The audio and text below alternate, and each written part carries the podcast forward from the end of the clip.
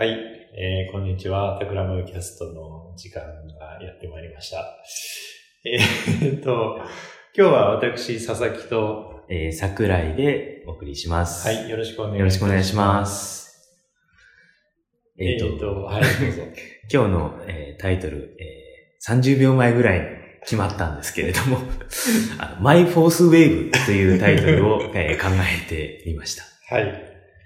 で、これ、あの、なんでフォースウェーブについて話そうかという、まあちょっと、その前提の話をすると、確かあの、小津さんと2年前から3年前ぐらい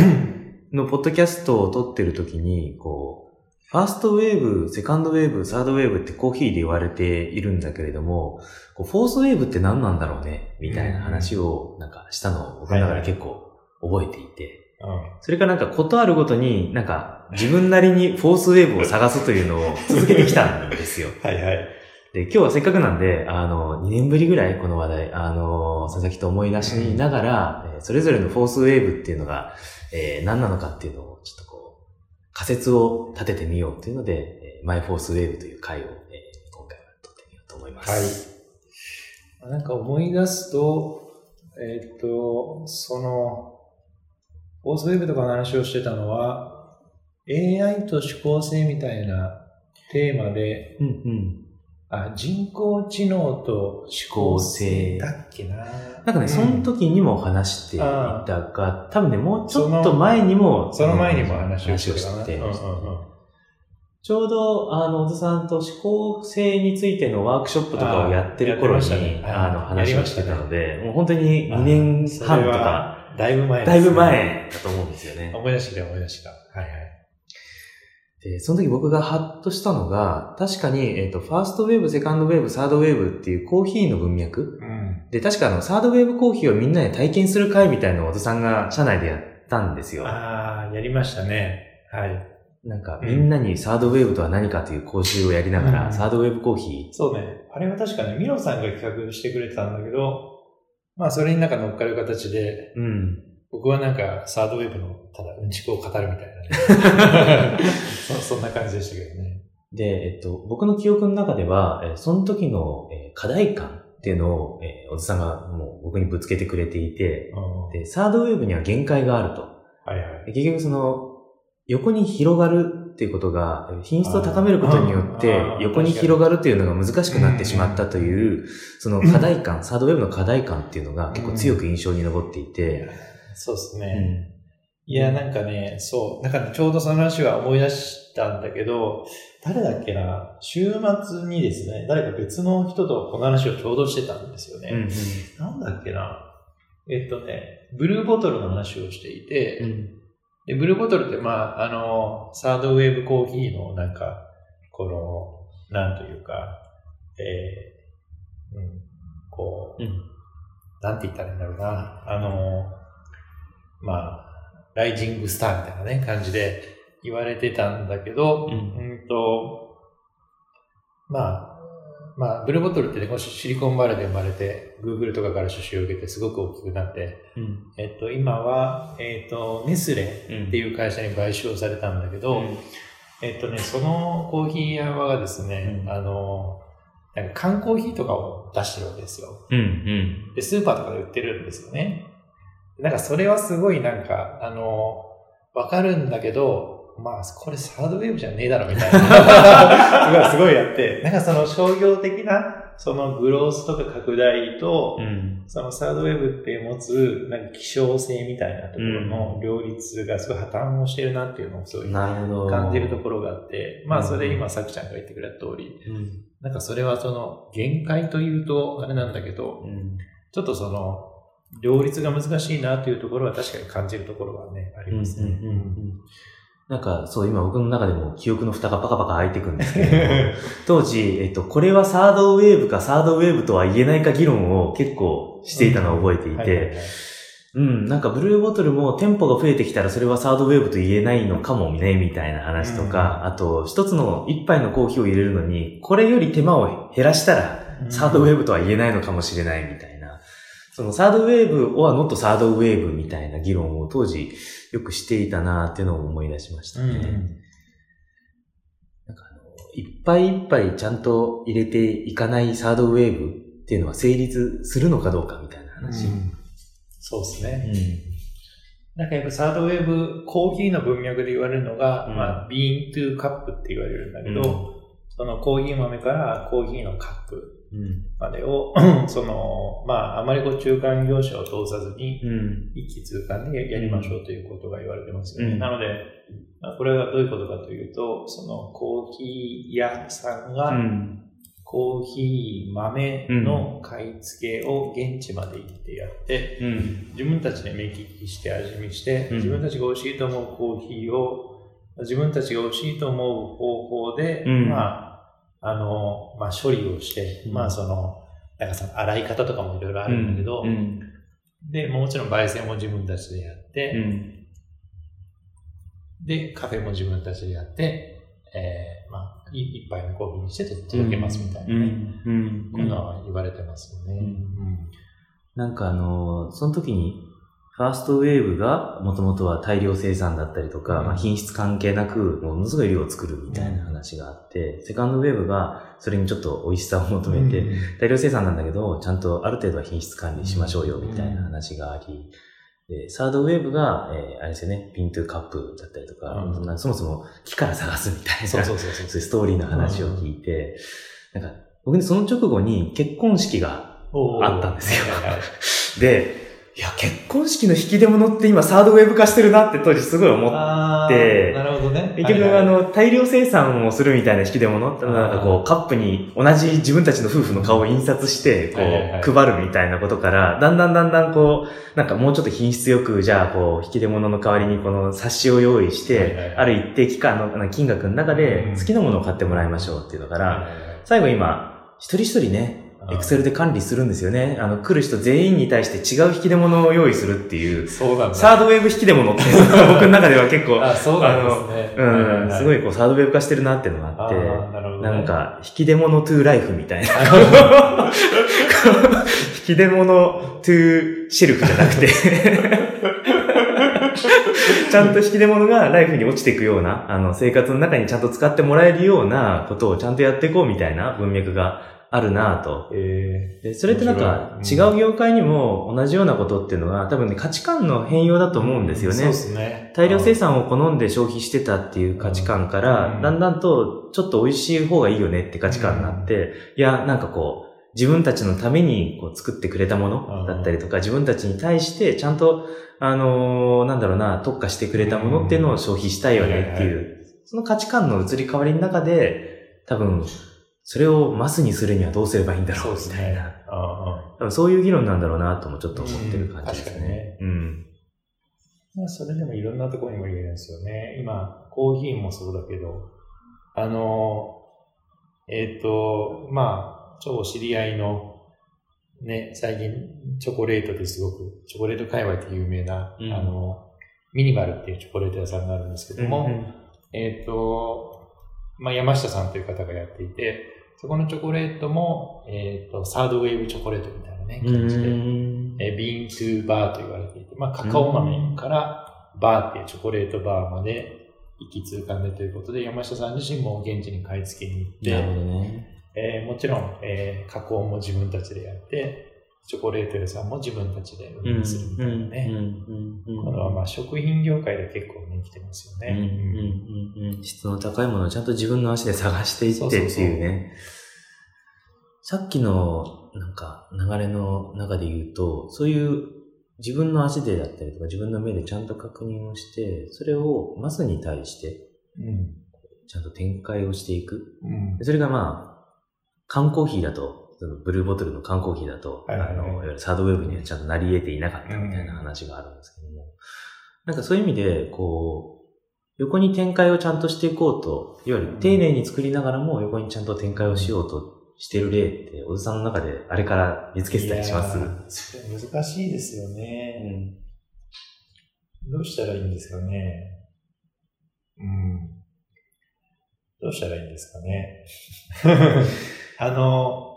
うーんとね、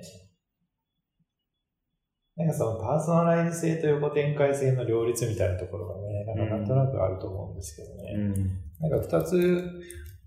ちょっと違う例を話をすると、うんまあ、ちょっとその、まあ、またなんか D2C みたいな話になっちゃうんですけども、あの、アパレルのうん。ベンチャーでエバーレンっていう、うん。えっ、と、スタートアップがあるんですけども、うんそこは、えっ、と、まあ、サードウェーブとかけて、ファームトゥーテーブルって言われてるんですね。うん。皆さん、ファームというのは、その、えーまあ、これはあの、ね、ヴォーグっていう雑誌があってね、そこの雑誌がエバーレーンを表現するときに、えーこの言い方を使ってるんですけども、あのーまあ、こう、コットンとか、ねうんあの、うん農場で取るじゃないですか。で、そこから、まあ、あの、お家に届くまでを全部自分たちでやってますみたいなね、感じなんで、まあそのサードウェブっぽい価値観とか物の作り方みたいのがアパレルにも侵食してきたなっていう感じが、なんとなくありますようん。うん。ね。で、えっ、と、横展開という意味で言うと、最近その D2C 系でまた別のやつなんだけど、うん。えっ、と、なんかこう、ヘルスケア系の D2C が結構最近出てきていて、えー例えば、キュオロジーとか、えーヒムズっていうね、そういう、あの、えっ、と、ヘルスケア系の D2C があるんだけども、そこの D2C が面白いのが、あの、自分のこの体調とか、自分の体のことを入力すると、うん。パーソナライズされた、えっ、と、その、自分専用のニキビ薬とか、うん。自分専用の、うん。なんかちょっとこう、あの、薄毛えっ、と、あの、なんか毛髪、うん。育毛剤みたいなものが送られてくるんですよね。で、それは、あの、一人一人にパーソナライズされてるけども、えっと、誰もが使えるみたいなね、うん。そういう観点になってるので、なんかすごい横展開はされていて、うん。すごいユーザー数が増やうん増やされてるみたいな、うん。うん。そういうのはありますよね。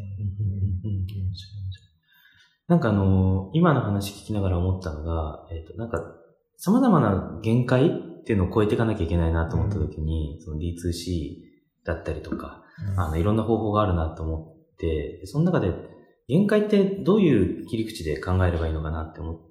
たんですよ。うん。一つがなんか製造の限界。人がこう、いっぱいいっぱいのコーヒー入れるみたいな製造の限界と流通の限界、その作ったものをどうやってコミュニケーションすればいいのかな、みたいな流通限界。で、なんか、最近ちょっと話してたじゃないですか。パン屋さんの限界みたいのうん。話したと思うんですけども、製造といわゆる販売をうん。両方とも個人に一人でやんなくちゃいけないから、パン屋さんに限界があるみたいな話を、ついさっきなんかしてたんですけれども、でその製造側に集中できたりとか、あの、なんだろうな、配送側になんかこう集中したりとか、なんかいくつかのこの人間の限界を超えなきゃいけないポイントっていうのが多分、うん。そのフォースウェーブにはあるんだろうなと思うんですよね。確かにね。だから D2C って、あの、まあ、今回その、マイフォースウェーブってな名前だけれども、小田さんの中でのその一つの回っていうのは僕から見てると一つ D2C っていうのが、その、限界を超える一つの方法、手法としての、あの、うん。フォースウェーブの回なのかなと、ちょ。っと僕は思っているんですよ。なんか、その、友達がこの前ね、気仙沼ニッティングっていう、気仙沼ニッティング、なんかその、気仙沼にあるニット屋さんでニットを買ったっつってね、うん。すごい、あの、嬉しそうに自慢してくれたんですけど、うん。すごく、あの、一人一人、あの、気仙沼で、あの、えーなんかこう、おばちゃんたちがですね、うん。手縫いをしてくれてるみたいで、ん。なんかこう10万円ぐらいするニットらしいんですけども、あの、それとかはすごいヒューマンタッチな感じがしてすごくいいなと思ったんですけど、まあそのちょっとそのサードウェブコーヒー屋が抱えてるような課題があって、まあ、大量生産もできないんですよね。まあでも確かにその今作者が言った通り、その D2C はなんかそのヒューマンタッチなところがありつつも、共感できるポイントもたくさんある。うん。けれども、まあ大量生産とまでは言えないけども、なんかすごく急成長していて、えーそこそこのクオリティのものが手に入るっていう意味で言うと、確かにこうフォースウェーブ感はあるかもしれないですね。そうですよね。なんかあの、D2C 面白いなって横目で見てう、んすごいこう、強く感じるのは、テクノロジーが見えないところで大量活用されるじゃないですか。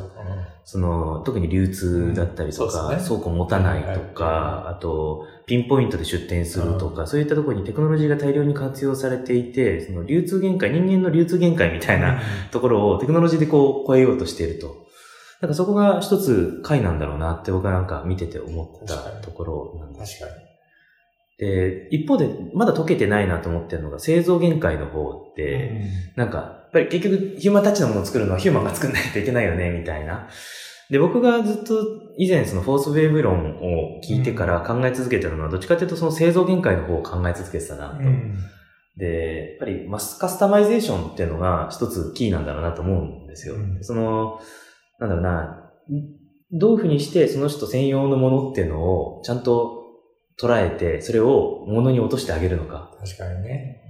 だから、人工知能文脈で僕、その、フォースウェーブみたいな話をいくつか、うんその人工知能と、なんだ、文脈とか、そういうチャンネルの中でいくつか話をしてたんですけれども、その、人間に、そそれぞれの人にとって、えっと、ベストフィットする何かっていうのをちゃんと判定してあげる人間の代わり、人間の限界を超えてあげるものっていうのが、まあ一つ人工知能で成し得るのかなと。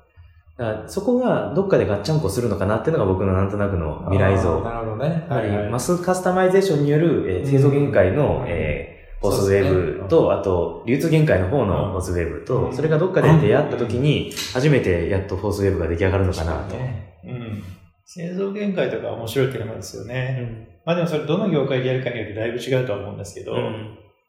食品とかはすごい大変そうですよね。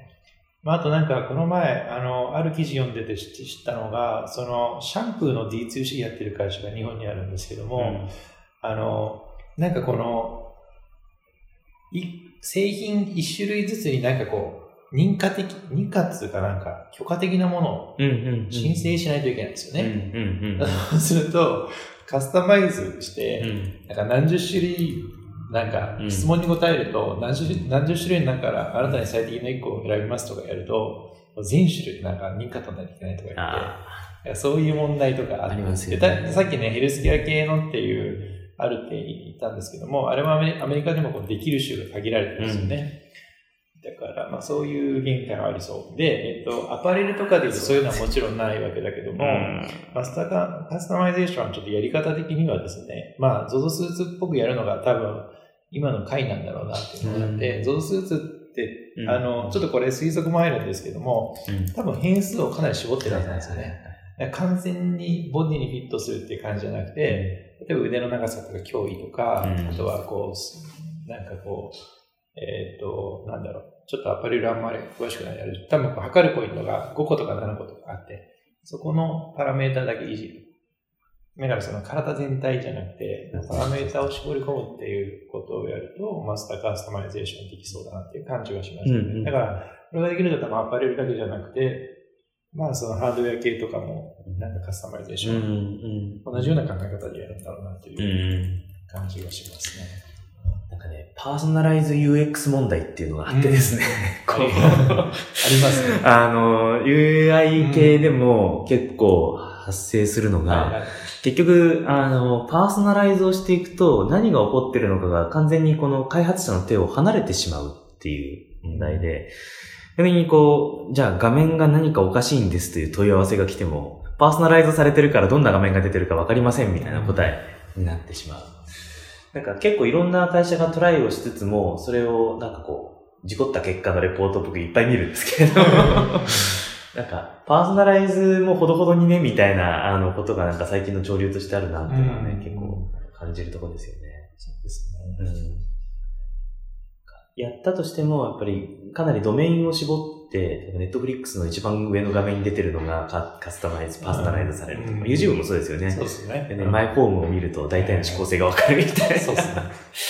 そこら辺が多分一つの回なんだろうなはいはいと思いながら、そうですね。それが物理に落ちてきた時に、そはいの、製造限界っていうのが、やっぱりソフトウェアとはちょっと違うじゃないですか、限界値が。そねその変数を絞るっていうのがまあ一つなんだろうなっていうのと、あともうパターンがもうできていて、その中からのそのマッチング、マッチングのところで解決をするっていうのはまあ一つなんだろうなっていう、N 対 N をこう繋いであげるみたいな考え方。そうですね。多分ね、その製造限界にが、まだ、製造限界のところがまだ解けてないなっていうのは僕の中の確かにね。一つの。いや、難しいですよ。製造限界解くの。うん多分。めちゃくちゃ難しいと思うな。それが何か普段。いや、でもなんか、いや、普通になんか製造の現場とかはいはいはい。見るとね、なんか、もう、今の型数を作るだけで精一杯なん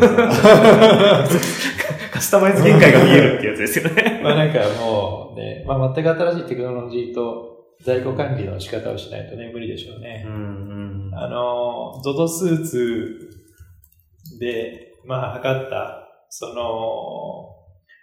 えーものをベースに買い物とかするとわかるんですけどね。まあ RFID とかももうタグにすっごいうんうんうん埋め込まれてますよね。うんうんこれでもう完全管理してる自動化してるんだろうなみたいな感じがしますね。うんうんうんなんかこう、ゾゾスーツ周りの工場とか一回見てみたいですけどね。どうやってるのかね。そういうのなんかレポート上がってたりはしないんですかなんか、いや、探せば出てくるはずですね。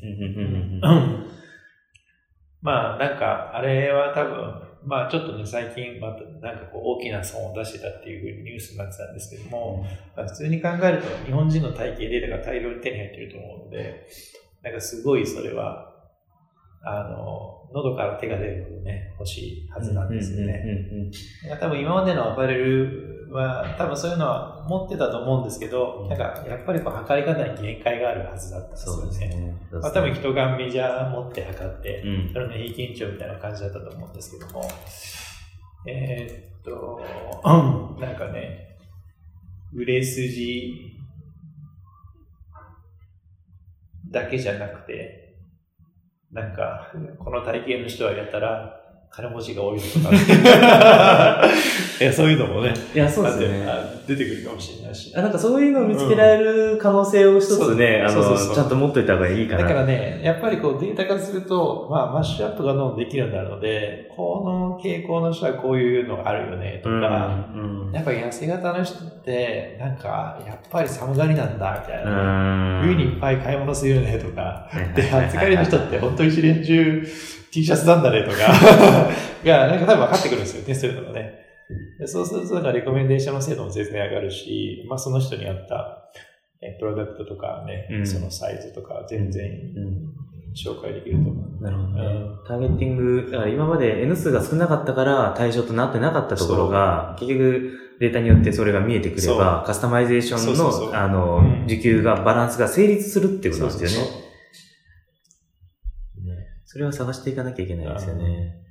なんかその成立しなかったものが成立する瞬間っていうのがちゃんとそれで見えてくるんであれば、うんなんかそのフォースウェーブ感っていうのがそうですねありますよね。そうなんですよね。なんか、まだフォースウェーブとか考えて面白いなと思うのが、今今までってこう、なんだろう、えっ、と、なんか標準偏差で端っこにいる人って、うんなんかこう、すごい限られた選択肢から選ぶしかなかったんですよね。うん。なんかあの、この前、うん。女性向けの足が大きい人、専門の靴屋っていうのを発見したんですけど、うん。なんかまあ、ラインナップ見るとなんかね、ちょっと、なんだろうな、うん、なんかちょっとね、やや B,、うん。B 級感みたいなのがあるんですよね。で、あとはまあ、大きい、体が大きい人専門の、えースーツ屋さんとかがあって、まあ、その、体型が大きいお笑い芸人がキャラクターになったりとかしてね、うん。やってるわけですけども、なんかそういうところにこう、なんかこうね、ちょっとこう、おしゃれ度みたいなのがこう下がってきていて、うん。あの、その選択肢の中から選ばないといけないってのがあると思うんですけど、うん。なんかこう、ちゃんとしたブランドがマスタカ、マスパーソナライ、うん。マスカスタマイゼーションがね、できるようになってくると、なんかみんなハッピーになるんじゃないかなって感じがしますよね。うんなんか、あの、今の話で、なんか、大きく二つに分かれるなと思って、えっと、マスに対してマスをカスタマイズして、大量の人をちょっと幸せにするっていうのと、うん。あと、標準、標準偏差の端っこにいる人に対して、えっと、大きくカスタマイズして、すごく大きな幸せを作ってあげるみたいな、なんかあの、はいはいはい。寄せ方が、その、01じゃなくて、こう、いろんな寄せ方ができるようになるっていうのは、一つ、そうそうそうフォースウェーブの回なのかなと。なね。うん。確かに。なんか、去年、一昨年かに、えっと、ユナイテッドアローズっていうアパレルが、その車椅子に乗ってる人とかでも、かっこよく見える、なんかその、レインウェアとかう、ん。スカートとかを出してたんですけど、それは今、さくちゃんが言っていた標準偏差で言うと、うん。まあ、端っこの方にいる人のうん。幸せを極大化するそういうものでしたよね。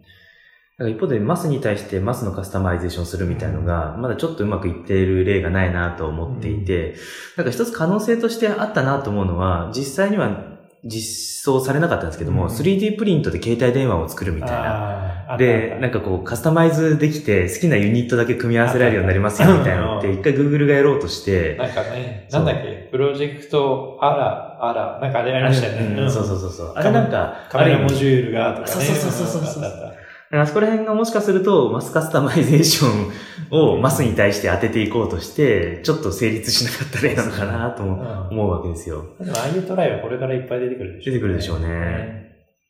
なんか、どっちにしてもやっぱり、あの、個人の、まあ、なんだろうな、パーソナライズだったりとか、カスタマイゼーションっていうのがこう成立していって、そうですね。うん。うん。なんかある人がこんなこと言ってて、まあ確かになと思ったんだけど、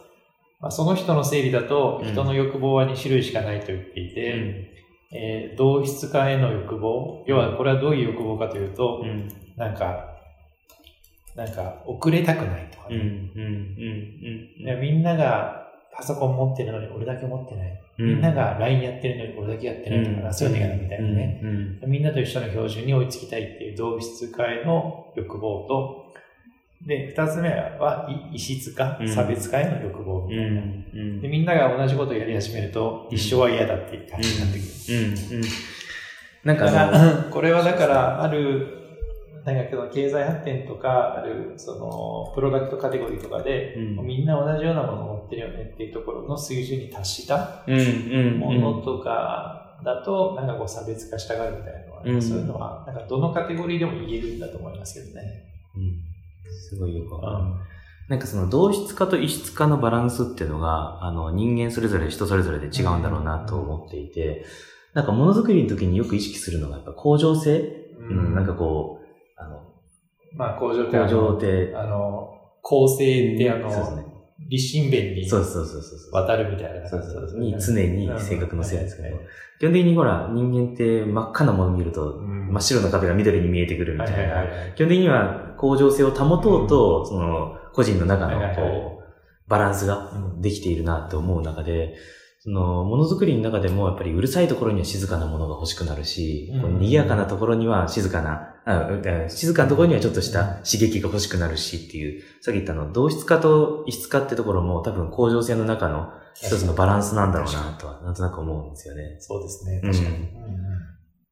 その中でそのバランス感覚っていうのが時代とともに変わっていて、多分ファーストウェーブからサードウェーブに向かってっていうのは向上性っていうところのそのうんセンター値だったりとか、谷になってる部分っていうのがちょっとちょっと時代とともに、そうですね。異質化のところ、あのこう同質化から異質化に向かって、だんだんとその最適解っていうのが変わってきてるのを感じるんですよね。確かにね。今後だから異質化の方にもっと触れるのか、うん同質化の方にこう、寄り回しでこう、振り子が戻ってくるみたいに、こう同質化の方にまた帰ってくるのいや、あか。のね、それは必ず繰り返すんですよね。うんうんだから、あの、同質化して、例えば、シンプルな、うん、と、すごくみんなが派手なものを着てるときに、シンプルなファッションが、うんこうちょっと入り出すと、うんそれはすごくいい意味で目立つわけですよね。うん。で、なんか、まだそんなカラフルなもの着てんの？なんか、シンプルなのいいじゃんって言って。でも、それがすごい流行ってくると、うん。また、その、逆にうんい一緒じゃ嫌だって言って、あの、カラフルなものを着出すみたいな。で、これも必ず繰り返すので、うん。なんか車とかもそうだと思うんですよね。うんなんかみんながこう、あの、なんか、ポルシェかっこいいみたいな時に、そこにこう、プリウスが登場して、うんおおーってなったけど、みんながエコカーとか乗り出して、うん。なんならポルシェも EV 出すぜみたいな 感じになってきたら、いやもうガソリン車でしょみたいな。ガンガン燃やせみたいな。い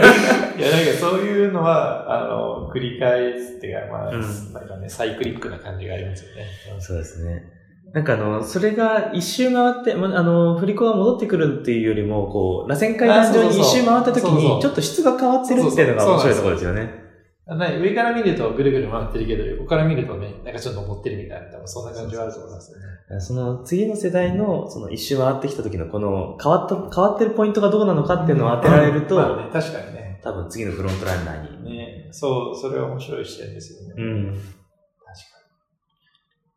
に。歴史を繰り返すっていうのですね。はい。フォースウェーブ。フォースウェーブ。え、なんか、あれなの？その、作ちゃんなりの、これフォースウェーブだなみたいのは、さっきの引き出物とか、なんか、どういう例があった？んですか僕の中だと、やっぱり、その、製造の限界っていうのに挑戦するのの、えー一つは人工知能とロボティクスなるほどねって。ところが解になってくるっていうのは僕の一つの仮説です。そうですね。確かにね。で、技術の方にはそこはね、触れてないんですよ、実は。製造側の仮説としては、ああ、そう。あるなと。あーちょっとでは最後に一つだけ話すると、あの、スティスティッチフィックスっていう会社があるんですけども、これはあのアパレルのサブスクリプションサービスをやってる会社なんですけども、この会社は、なんかその AI 系のエンジニアが数十人いて、うん。もうひたすらもう、あの、データ分析して、うん。この人はこの時期にこのサイズのこの色のものをえ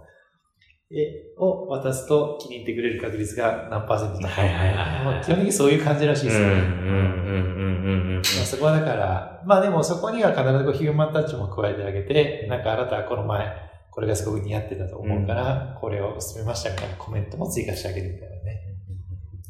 このハイテクとハイタッチのバランスみたいな、文脈と一緒に。そうそうそう、渡すっていうね、うん感じが。はい。お互いのフォースウェーブ論を。そうですね。2年、3年越しでやって、じゃあ次は、次は？フィフス。いや、でもありかな。フィフスまで考えてフォースまで戻ってくるのはありかなって気はするのでありです。まあそれは、だったらぜひ違う機会そうに。ですね。いやそれはでも、すごい面白いテーマですね。はい。はいでは、えっ、と、タクラムキャストは、えー毎週月曜日に配信をしておりますが、えーハッシュタグタクラムキャストはい。で、えーコメントなど募集しておりますので、えーもし何かありましたらコメントお待ちしております。それでは、はい。ありがとうございましありがとうございましたた。